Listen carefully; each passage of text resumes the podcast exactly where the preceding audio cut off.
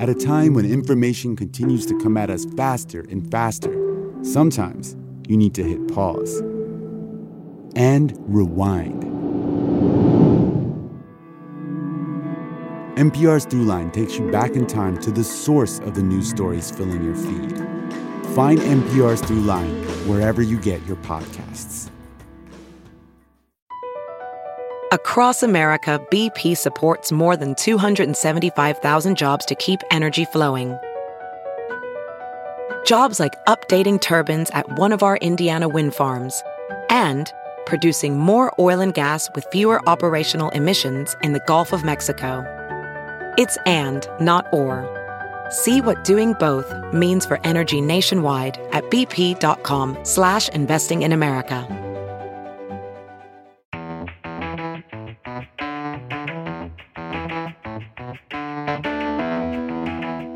As Georgia's COVID 19 case numbers continue to soar, the warnings from public health leaders here continue to darken. We are on a trajectory that brings us in Metro Atlanta toward a high concern for overwhelming our health systems yet again. Um, we're not there yet. But the debate over how best to keep from getting there has intensified, with leaders in some cities publicly confronting Governor Brian Kemp. Meanwhile, the governor and officials at every level in the state try to figure out how to adjust to a state budget with cuts that will affect us all.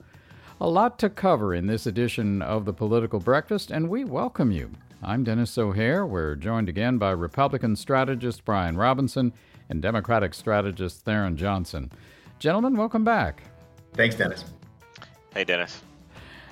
Well, Governor Brian Kemp embarked on a statewide wear a mask fly around tour this week, and the second leg even had the Surgeon General with him. This happened just as public health experts at Emory University and a group of healthcare workers urged, or one might say even begged, government leaders to make it mandatory for people to wear masks in public to stop the alarming spread of the coronavirus in Georgia. Brian, the warning is that if we don't do more than we're doing, we at least run the risk of overwhelming our hospital system. Now, you've said that Governor Kemp, from a political point of view, really can't reverse course on some of the reopening measures, but these numbers are really frightening. Does that give him more political room now to maybe pull back on some of the reopening, especially since some other governors, including some Republicans, have already done it? I think he is striking the right balance here. In fact, he's doing exactly what I have discussed in recent weeks, I think is the path forward for him. Yeah, I said, first of all, he is having to deal with civil unrest, he's having to deal with police issues, protests, also having to deal with the session going on and getting the budget finished and getting hate crimes done. And what happened? As soon as all of those things sort of slowed down or the session came to an end, he went straight back to messaging on COVID. And in fact, had an aggressive public relations campaign this week to spread the word about masks. They are putting it all over social media, doing a lot of media events to reach all 11 million Georgians to sound the alarm I still don't think that there's any appetite with him, and he has said so explicitly this week, or with the public to go back to the business crippling, economy killing lockdown that we had earlier this year, even though, even though it worked. What we did in March and April and into May did help stem the spread of the disease. But these and are the, record. The, the problem, and we, but we said this all along. The problem with the reopening wasn't the reopening of the economy. It was that people reacted to it as if they had been given clearance to return to normal behavior, and that's why this is spreading. What Governor Kemp is saying is we cannot return to normal behavior. Stop doing dangerous activities that are super spreader events. But there's nothing more economy killing than continued record numbers of cases, hospitalizations, and potentially, although it's a lagging indicator, deaths. I don't know that it's more of an economy killer than uh, trying trying to find this hybrid middle ground here. Now, what Governor Kemp is trying to accomplish, I think what the president and other governors are trying to accomplish is to keep our economy going while changing our behavior in a way that's safe. Now, it's not because grocery stores are, are open. It's not because people can get takeout or go to their office in a socially distanced way that this is spreading. It's spreading because people are getting together in large groups in reckless manner. And that has got to stop. But won't that take mandates? I think in our society, that's a last step. And obviously, some very conservative governors in Texas and in Florida are taking those steps now. They are halting or pausing the reopening. They are closing down some beaches, perhaps closing down certain types of businesses like bars. And look, it may come to that here, but I do know, I've been talking with Governor Kemp's team, he is loath to strangle small businesses in a way that would be fatal, fatal for many of them. Denis, you may remember when we talked about this about a month ago. I said on this podcast that we got to be very careful that we don't start celebrating too soon. And if we're not careful, we will be in a similar position than some of our uh, neighboring states like Florida. What Brian just basically shared with us is exactly, I think, where Georgia is got to really consider taking some really serious steps to not get to a point where we see Florida and Texas and other states going. So I think the economic argument from the GOP has really been diluted, Denis, with the alarming numbers that we're seeing in here in Georgia. And the other thing that's very concerning to me is yes, you do want to commend the governor for wearing his mask, but there are some other things that he could possibly consider. Brian said something that was very true. He could also look at the possibility of capping occupancy again, requiring that masks be mandatory in some areas, not just suggesting it.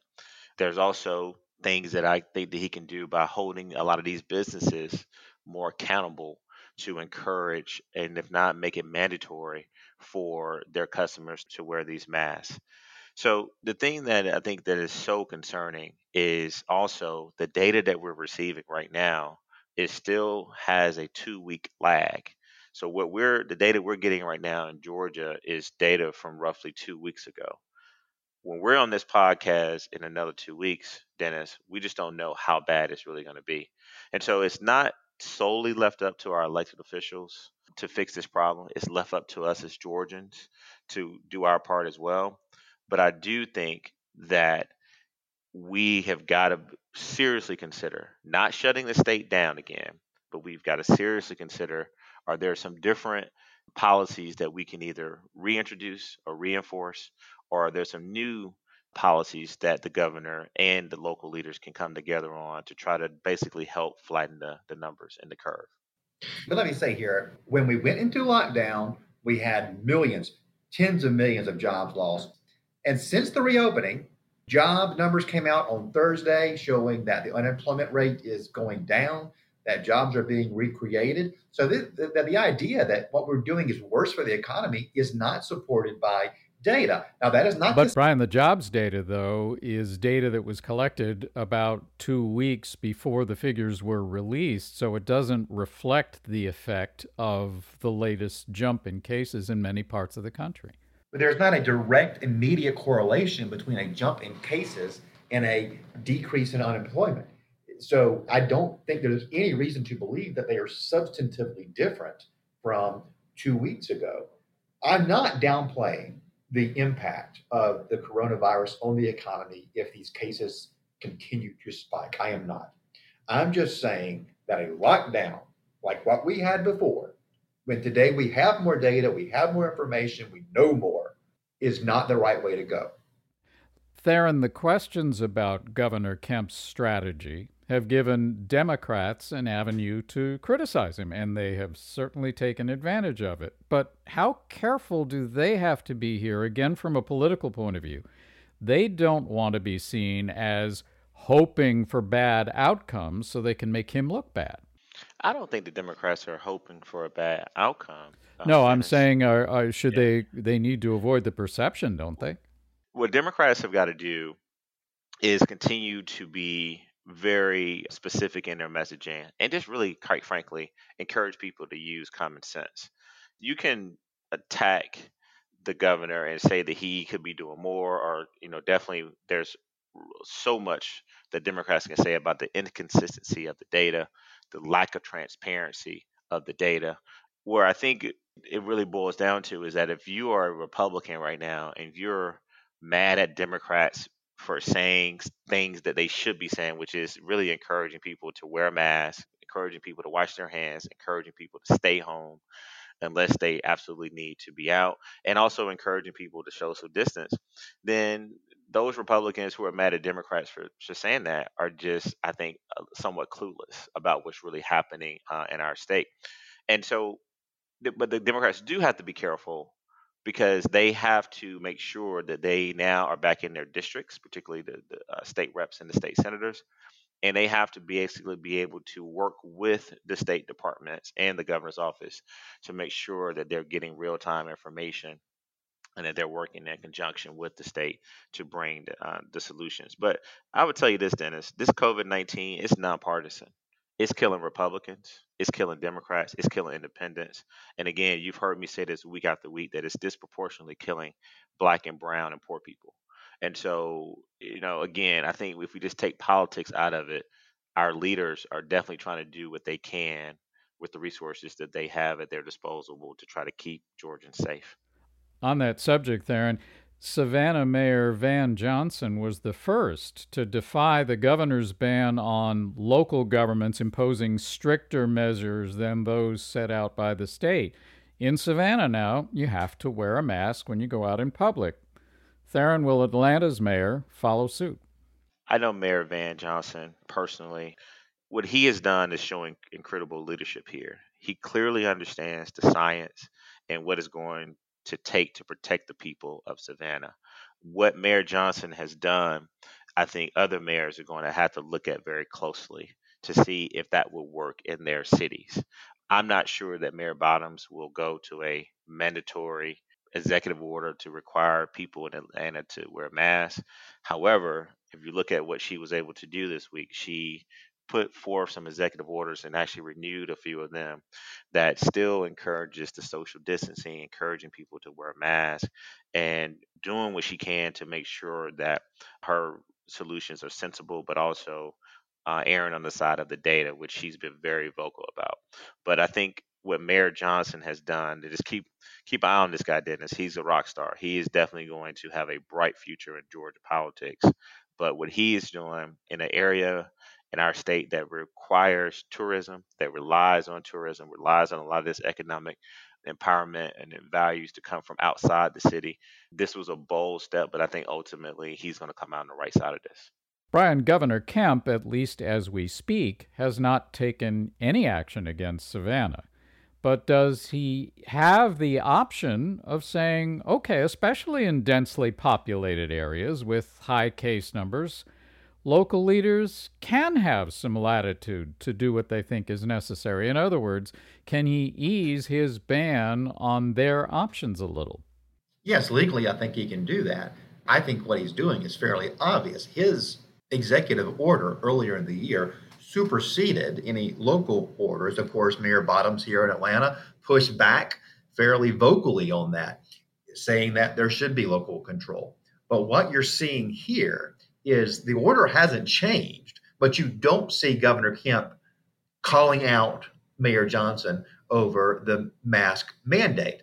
He's signaling something there, right? Uh, one, he doesn't want to be in the middle of a PR imbroglio where he's seen as the guy who is throwing caution to the wind, where he is seen as the person who is against safety measures, which is how the media would portray it if he took that stand. It doesn't matter how he tries to couch it, it doesn't matter how smartly he approaches it. That would be how the media would spin it. So he's wisely sort of staying on the sidelines. And what he is signaling there is to other local officials, whether they be county commission chairmen or mayors, that if this is something that you need to do in your community, I'm not going to say anything. Yes, you're going to be outside of the boundaries of the order, but we're going to just have a wink and a nod here. Well, it's interesting that you say that because our colleagues in the WABE newsroom did a survey of some local mayors, and they got different responses on whether there should be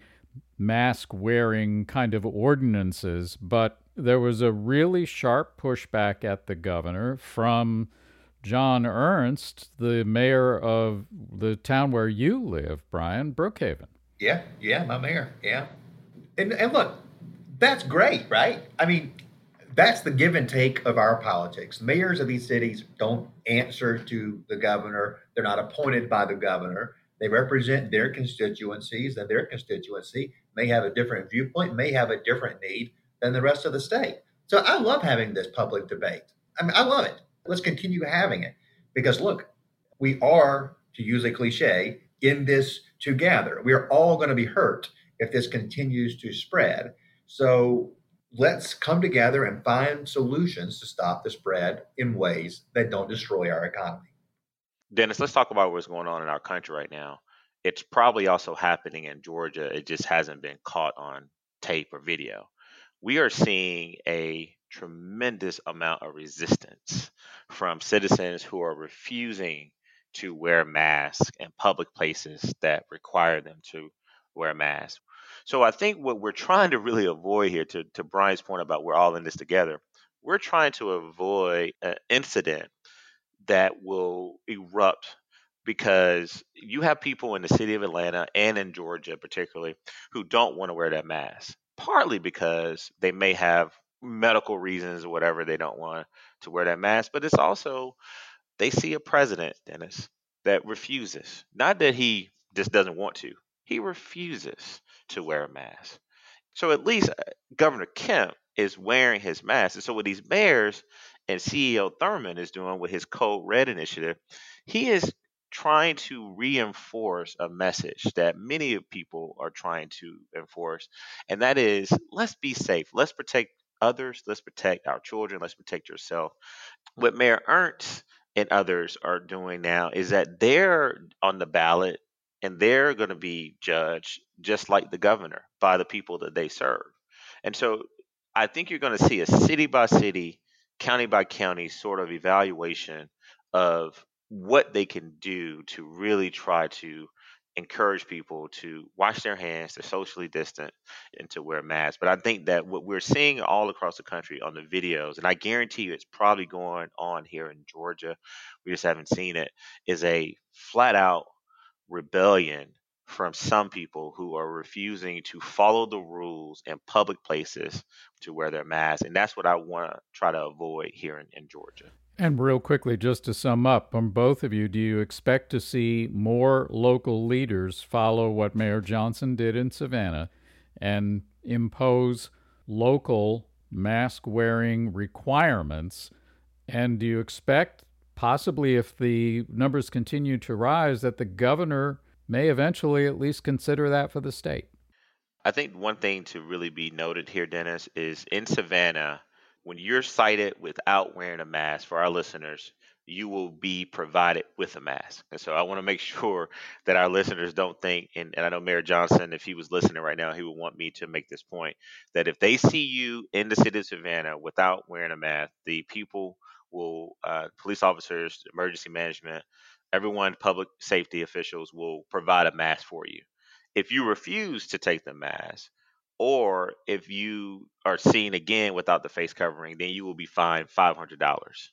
And so, if you give an opportunity for people to say, "Hey, you maybe just don't have one," because we don't want to do here, Denis, is that we don't want to punish the people who can't afford a mask or who don't have access to a mask. That's why you saw the DeKalb County CEO Michael Thurmond actually give out tens of thousands of masks. But if you're refusing to wear the mask, or if you're seen again without wearing a mask, and I think the $500 fine is something that's going to get people attention. I do believe you will see other cities, if not adopt exactly what Savannah has done, you'll probably see a more watered down or more stronger ordinance in place. Yeah, I would expect that we're going to see some more local officials speak out, maybe because they think it's a good policy, maybe because they see an opportunity to raise their profile and I would say, as a communications advisor, that it is a great way to raise your profile. The media is going to eat up local officials who take a stand slightly different or in contradiction to what the governor has ordered. So I do think people are going to begin to look at local measures as the spread continues. And you're going to see some tipping points, right? If some of our hospitals begin to fill up, and there are reports in other states of capacity getting close to full with patients who are under 30 now, which is concerning. I do think that there'll be a response, and uh, you know maybe Georgia's just not quite there yet, but it looks like we're on the trajectory to be there. And do you think the governor will reconsider the idea statewide if those bad things happen that you just talked about? I think we're going to see the governor return to communicating consistently about this issue now that some other fairly dramatic issues have moved to the back burner. So I leave open the possibility that he is going to remain nimble, that he's going to remain flexible and willing to adapt Georgia's policies to the needs of the moment. You know, when he did what he did, he took a beating nationwide. I mean, he was just put on a on a stick and uh, roasted on a fire. Uh, you know about how bad Georgia was going to be, and well, in fact, Georgia has not been as bad as as other states. And his motivation for taking the heat for leading to reopen our economy was he was getting calls every day from small business people saying, This is an existential threat to my business. I will lose everything that I have worked my entire life for. And that's not just an emotional argument, it is a factual argument. And it's one that would do damage not just to those business owners, but to all of us because it would hurt our, our tax base, it would hurt our business climate. So I know the governor's going to tread very carefully and he's going to keep in mind the needs of businesses to survive. But I don't think he's put himself in a box here. I think he's got the ability to change policy. Denis, two two quick things. What I want to say about this whole economy message from the GOP, what's happening now in Georgia is that businesses are going to close down again. So I guarantee you, by the time we're on this podcast next week, you're going to see probably 20% or more of businesses just in the Atlanta metro area that are going to be forced to close down because their workers will have been tested positive for COVID 19 or someone who visited a restaurant is positive with COVID 19. So, this economy message is got to be revisited because a lot of these restaurants and businesses are going to be closed down. Secondly, let's not, you got to do this because, you know, I grew up in Athens. I didn't go to University of Georgia. Brian did, but we're both huge Georgia Bulldogs fans. Let's not also neglect what the governor said this week. He basically sent a strong message to a lot of uh, people like Brian, who are season ticket holders and get a chance to hang out in the suites at the football game. is he said that if you don't wear your mask and start doing it sooner than later, then you can forget the possibility of you actually attending a Georgia football game this this season.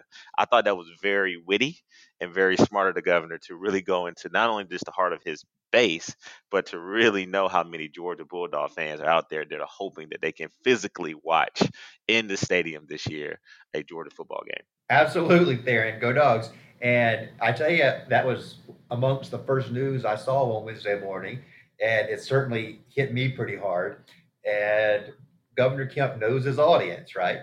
A lot of the folks who are the most resistant to these mandates like the mask and social distancing look a lot like the folks who fill those 93,000 seats on those glorious fall Athens Saturdays.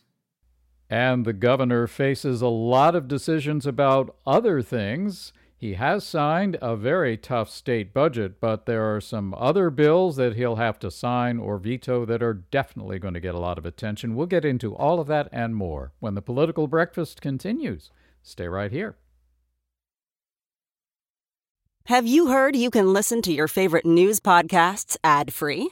Good news! With Amazon Music, you have access to the largest catalog of ad free top podcasts included with your Prime membership. To start listening, download the Amazon Music app for free or go to amazon.com slash ad free news podcasts. That's amazon.com slash ad free news podcasts to catch up on the latest episodes without the ads. And we are back with the Political Breakfast. Pleasure to have your company. I'm Denis O'Hayer with Republican strategist Brian Robinson and Democratic strategist Tharon Johnson. This week marked the start of a new and very tough fiscal year for the state. The governor signed the new $26 billion budget, which includes cuts totaling $2.2 billion. Tharon, nearly a billion dollars of those cuts came in K through 12 education. It's also the biggest item in the budget every year, so it would get the biggest cuts. But this is quite a change from the start of the session when there was a lot of talk about pay raises for teachers and how the state would fund those. Even though the cuts are somewhat less than originally estimated, and we got to start by there, right? Because when we first start talking about the upcoming session, you know, reconvening of the session, we were talking about a lot of cuts. And so they were somewhat less than originally estimated, but we're still taking nearly a billion dollars away from K through 12 education. And you know, we had finally got back to a point where we could fully fund it again. And so I think going forward, to be fair to the governor and to be fair to the speaker and the lieutenant governor as well, there was an outstanding commitment from the governor during his campaign, which he began to honor once he was able to enter into his first session. So, for our listeners, I think the commitment still is there. The governor definitely worked very hard to try to get a portion of the teacher pay raises that he promised and was, I think, on a pathway to doing that again had COVID 19 not happened. But what is really concerning to me, Denis, is, is this going to be the new cycle in Georgia? Would this be nine years of an insufficient budget? We can't keep paying for the present by crippling our future. And I think our students and our teachers deserve better. But the other thing that I think is going to come up during the off months of the session is whether or not our tax rate is too low there are billions of dollars in the tax breaks and loopholes that could be reduced or fixed. And so I do think that Democrats are going to have to start having some of these conversations with Republicans. Can we revisit the whole tax cuts? Can we look at our tax rate? And also, how do we work together to make sure that K through 12 education is fully funded in Georgia. And Brian, there are two points that Tharon just raised that I was going to get to immediately. Let's take one of them. Doesn't this again raise the question of whether that income tax rate cut that was passed two years ago made any sense at all in the long run? I don't know that lower taxes is a bad thing for our people or our economy during a recession. And look, I, I do think what the recession has done, what the budget crunch has done, is stall any effort to lower it further. I don't think you're going to see that discussed in 2021 and probably not in 2022 because it's going to be a slow uplift out of this recession. And even after our economy is humming again, the revenues to the state are a lagging indicator. So they'll be coming in after the economy gets going. So, look, I don't think cutting taxes is a bad idea. I think that for now, though, we're going to keep it where it is. It may be second guessing kind of after the fact, of course, but do you think there are regrets about passing that tax rate cut two years ago? I can tell you, I was at the Capitol a good bit during the two weeks of the uh, last uh, days and actually had a, the chance to sit numerous times with the Senate Appropriations Chairman Blake Tillery, who's a good friend of mine. But I never once heard him say, you know, the problem here is our taxes aren't high enough. The other point that Tharon raised was that this is another year where the state has not fully funded the school system based on the quality basic education formula, which dates back to the early 80s. And certainly one can understand why it's happening this year. But Brian, you well know that Governor Deal was able to fully fund the QBE formula at least toward the end of his term. But these cuts this year are coming on top of a school budget that is short to begin with. What's this going to mean long term for a state that wants to attract business and maintain that number one place to do business with an educated workforce? Look, 53% of this budget goes toward public education. We make a tremendous investment in our schools and our children. And this budget doesn't change that. The QBE formula is a standard, but as with most standards, it is an arbitrary standard.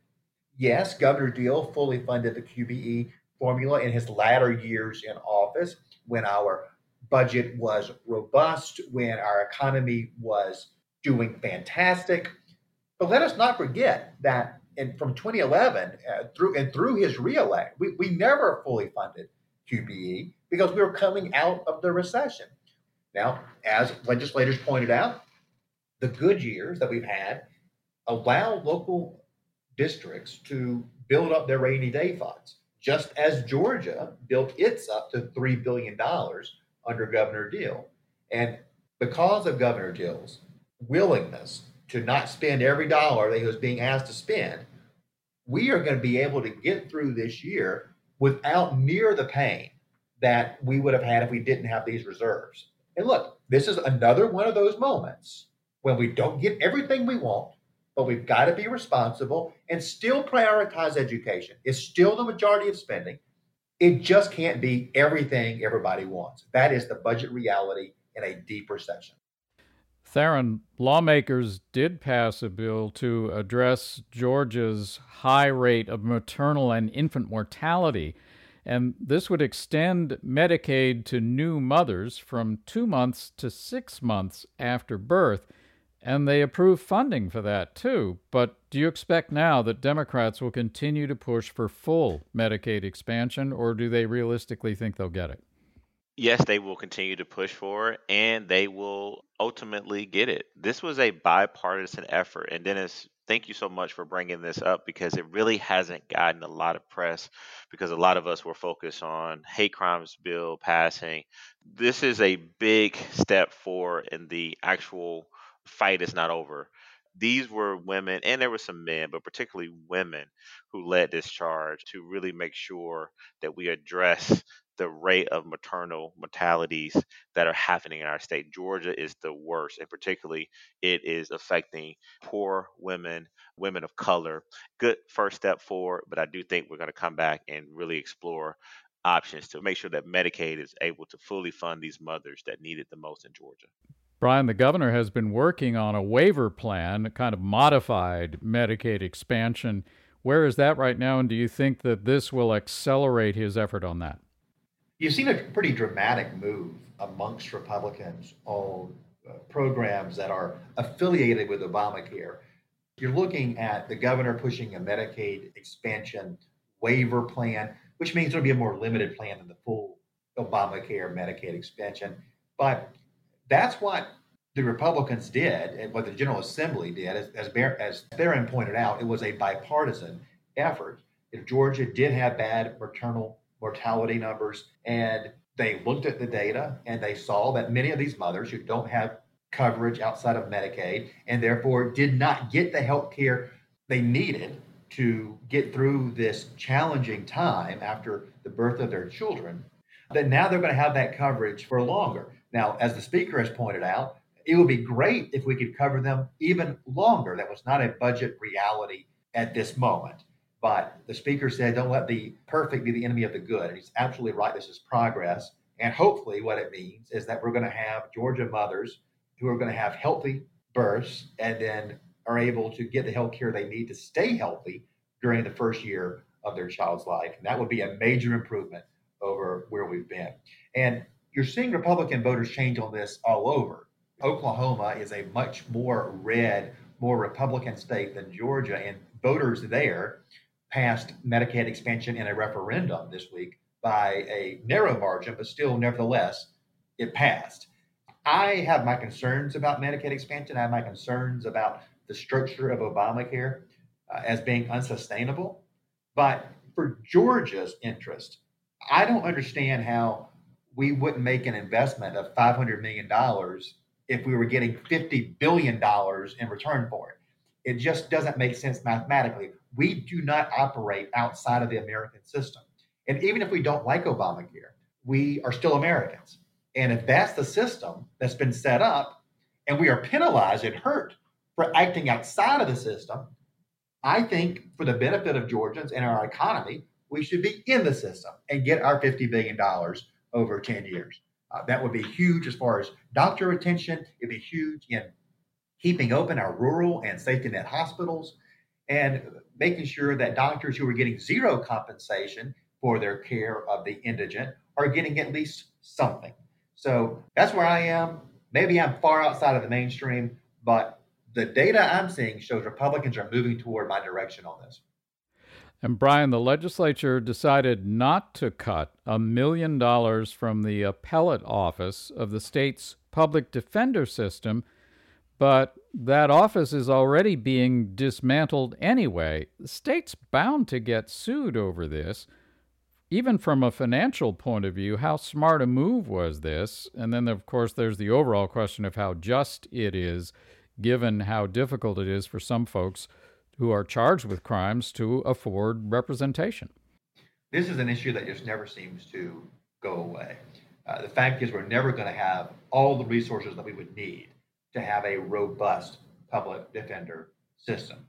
And uh, we've had some really great leaders over in that department. Uh, my good friend Brian Tyson, who actually shares office space with me now, uh, led that over much of the Deal administration and did a fantastic job of making it whole. And yes, Denis, if we skirt it too much, there's a there is a balance but we must strike there. We will get sued, and more than likely, we will lose. So it's something we've got to be cognizant of. Uh, but at the same time, let's understand in a budget cutting scenario, in a state budget where you have a balanced budget every year, any cuts are going to hit muscle. Any cuts. So there's no easy choices. I, I hate to see that happen, but it is what it is. I agree with Brian. This is something that we have been talking about on this podcast for a long time, and it's been a discussion for years. I think at the end of the day, you're going to see Republicans and Democrats come together to make sure that we not only fully fund our, our public defender's office, but make sure, as Brian mentioned, people like Brian Tyson and others will have all the support they need to make sure um, that the people of Georgia are receiving the service. Moving to a bill that we talked about a little bit in the last few moments, we also talked in our last podcast about the new hate crimes law, but part of that deal that allowed it to pass in that form was the passage of another, a separate bill, which its sponsor said would protect police officers and other first responders. It's House Bill 838. It would set up penalties for people who commit crimes against first responders. Now, Brian, there was a protest against this bill outside the governor's mansion this week, and it might sound odd, but the American Civil Liberties Union is even arguing that this bill could actually reduce penalties in some cases where people kill officers. Did the legislature, in its haste to put a deal together on the hate crimes bill, pass this other bill without looking at perhaps unintended consequences. Let me give you the reality on that bill. It is an important protection for our first responders, not just law enforcement. And here's the political reality the hate crimes bill that we're all heralding now would not have passed in the state Senate more than likely unless it had been coupled with this legislation to appeal to conservative members in the Senate, and I would say it was appealing to conservative members in the House too, because the hate crimes bill passed by a much larger margin this time than it did in 2019 in the House. So it goes to show you that this was an important lubricant in the legislative process to get this done. If there is an issue, if there are unintended consequences with this legislation, we have a chance in January to get it fixed. The space in between the sessions this year is much shorter than it normally is. So there's an opportunity to go in there and tinker with it and get it into the right place and to remove any unintended consequences. But I don't understand why anybody would be against adding penalties for violent offenses against our first responders. I think it is common sense. this one was was very uh, interesting, but since we've gotten through the kumbaya moment uh, in Georgia with, with this bill, this could possibly be a low point for Republicans. This is viewed by some that this bill is equating the systemic violence and racism that black people experience with the sort of problems of hate crimes against police. Again, this is not me saying it, I'm only reporting with some of the feedback we've seen. And so, what these protesters are doing now by protesting the governor's mansion is that again it's always a lot of things that happens in a very short period of a legislative session. And so i do think to brian's point you do have some time it's on the governor's desk. You know as we tape he has not signed it not sure when he's if, if he's planning to sign it. But this was definitely a part of the process whether you like it or not of getting the hate crimes legislation passed. And so you know you have groups like naacp call it the police hate crimes bill. And so the conversation is going to have to be had is how do we not only protect citizens going forward, but also how do we make sure we create legislation to make sure our police officers and our public safety officials are protected as well. As we speak, the governor, as Tharon mentioned, has not decided on whether to sign or veto this bill. Quickly from both of you, if there are unintended consequences in this bill, is the governor in a position of either having to veto it and face blowback or sign it and perhaps deal with unintended consequences for law enforcement uh, uh, officers? Brian, I'll start with you. Well, I think at this juncture, they're going to go through a, a stringent legal review and see if those objections are actually accurate. Now, my experience of being in bill review in the governor's office during the years I was there there's not always one legal interpretation of how these things are going to play out.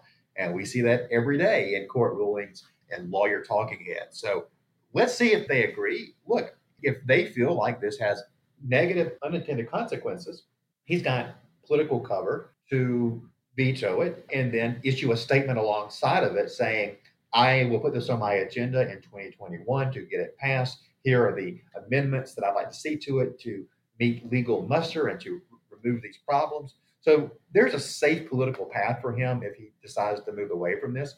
But you know, let's see what his lawyers think. I, think Brian just really took us inside the room with the process that the governor and his team will go through. You're going to have the legal pathway that is going to be presented to him, but also you're going to have the political slash climate pathway. And I think that the governor's team are really going to have to consider once he gets the legal response and what he can do from his legal team. He's also got to look at the political realities that we're in right now in our state at a time when we have made some progress. Do we really want to go ahead and sign this bill, which is clearly going to create more chaos? And so I think that he's going to have to really depend upon his gut on this one, but also his legal and his political advisors are going to earn their paychecks to try to help him get through this um, the best way that he can. And finally, back to elections. The state legislature scuttled the elections bill that had that amendment in it. We talked about it in our last podcast. It would have banned state or local officials from mailing out absentee ballots to voters, as Secretary of State Brad Raffensperger did during the primaries. Tharon, can you take us inside and give us an idea of what happened there, uh, why that bill was sent back to committee and allowed to die quietly? You know, I think that maybe secretly Brian called some of his good friends over at the Secretary of State's office, or maybe Secretary of State Raffensperger and others talked to the legislators in this committee and really just just knew that based on the debacle that we just experienced on June 9th, that this was probably not the right direction to go in. And so I do think you're going to see a lot more conversations in our state about the pathway forward because we do have a runoff that's coming up in Fulton counties and all across the state. And so we got to make sure that we get this right going into November. And Brian, come November, the turnout will be bigger. The pandemic might still be around. The state elections board did vote to continue those drop boxes at local elections offices. But what else do you think the Secretary of State can do if he has already said, I'm not going to mail out those absentee ballot applications anymore? The fact that we're not mailing out 7 million, I didn't say that wrong, 7 million absentee ballot requests at a time when we are cutting all these important programs that you've asked me about over the last hour, Denis, is not outrageous.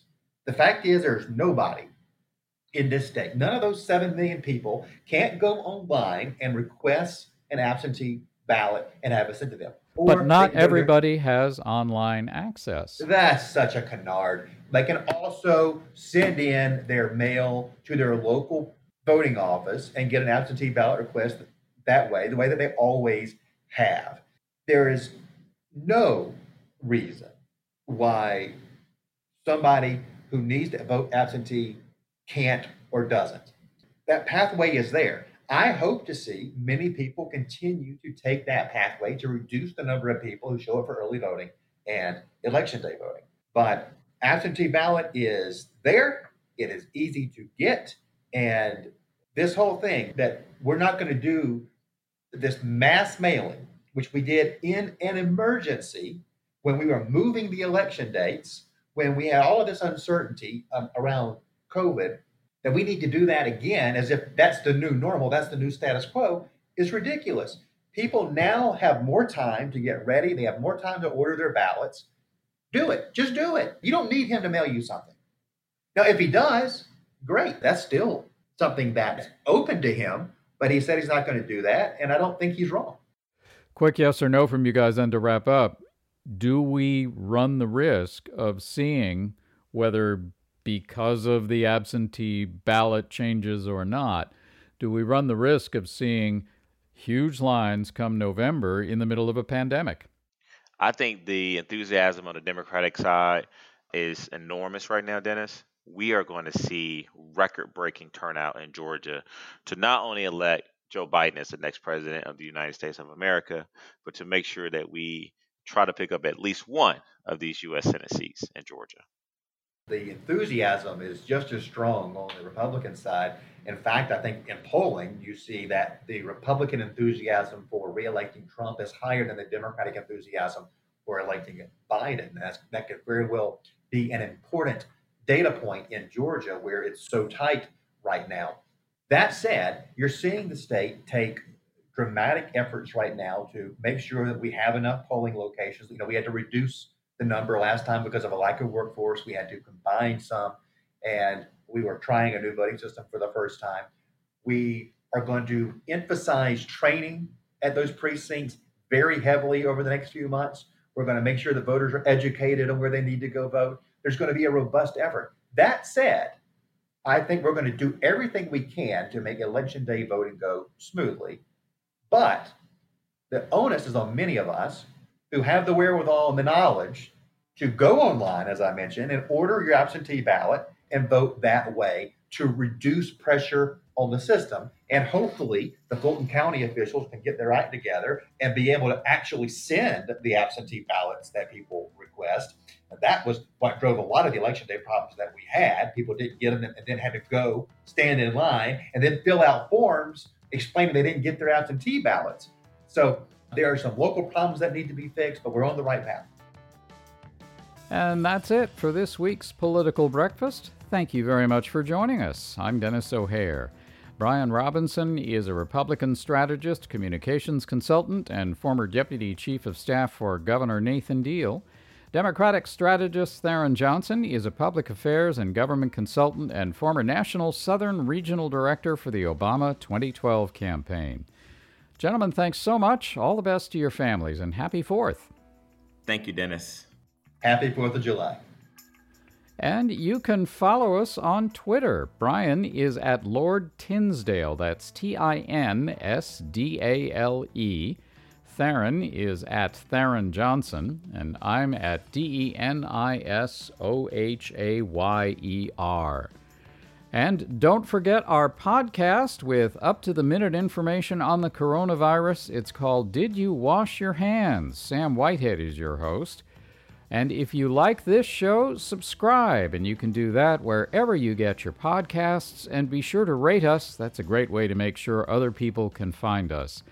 Our thanks to Stephen Key for his production assistance, and we'll be back in your feed soon, and in your head too, with more nourishing political conversation.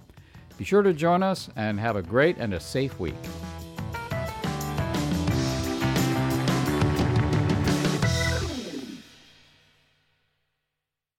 From WABE Studios, the podcast where they read stories is a new children's storytelling podcast featuring notable Atlantans and performers reading classic and contemporary children's books. Each episode contains a story meant to entertain, inspire, and inform young listeners. No screens required. The podcast where they read stories features adaptations from both chapter books and picture books. Join us at wabe.org slash stories podcast or wherever you listen to podcasts. WABE. Ever wondered where to find the best dumplings in town? Curious about Atlanta's obsession with lemon pepper? Join us on Savory Stories, a new podcast as we uncover the untold tales behind Atlanta's culinary scene. From the roots of your favorite dishes to the creators that bring them to life, we're diving deep into the heart of the city's food culture. Listen to Savory Stories at wabe.org slash podcasts or wherever you listen to podcasts. WABE.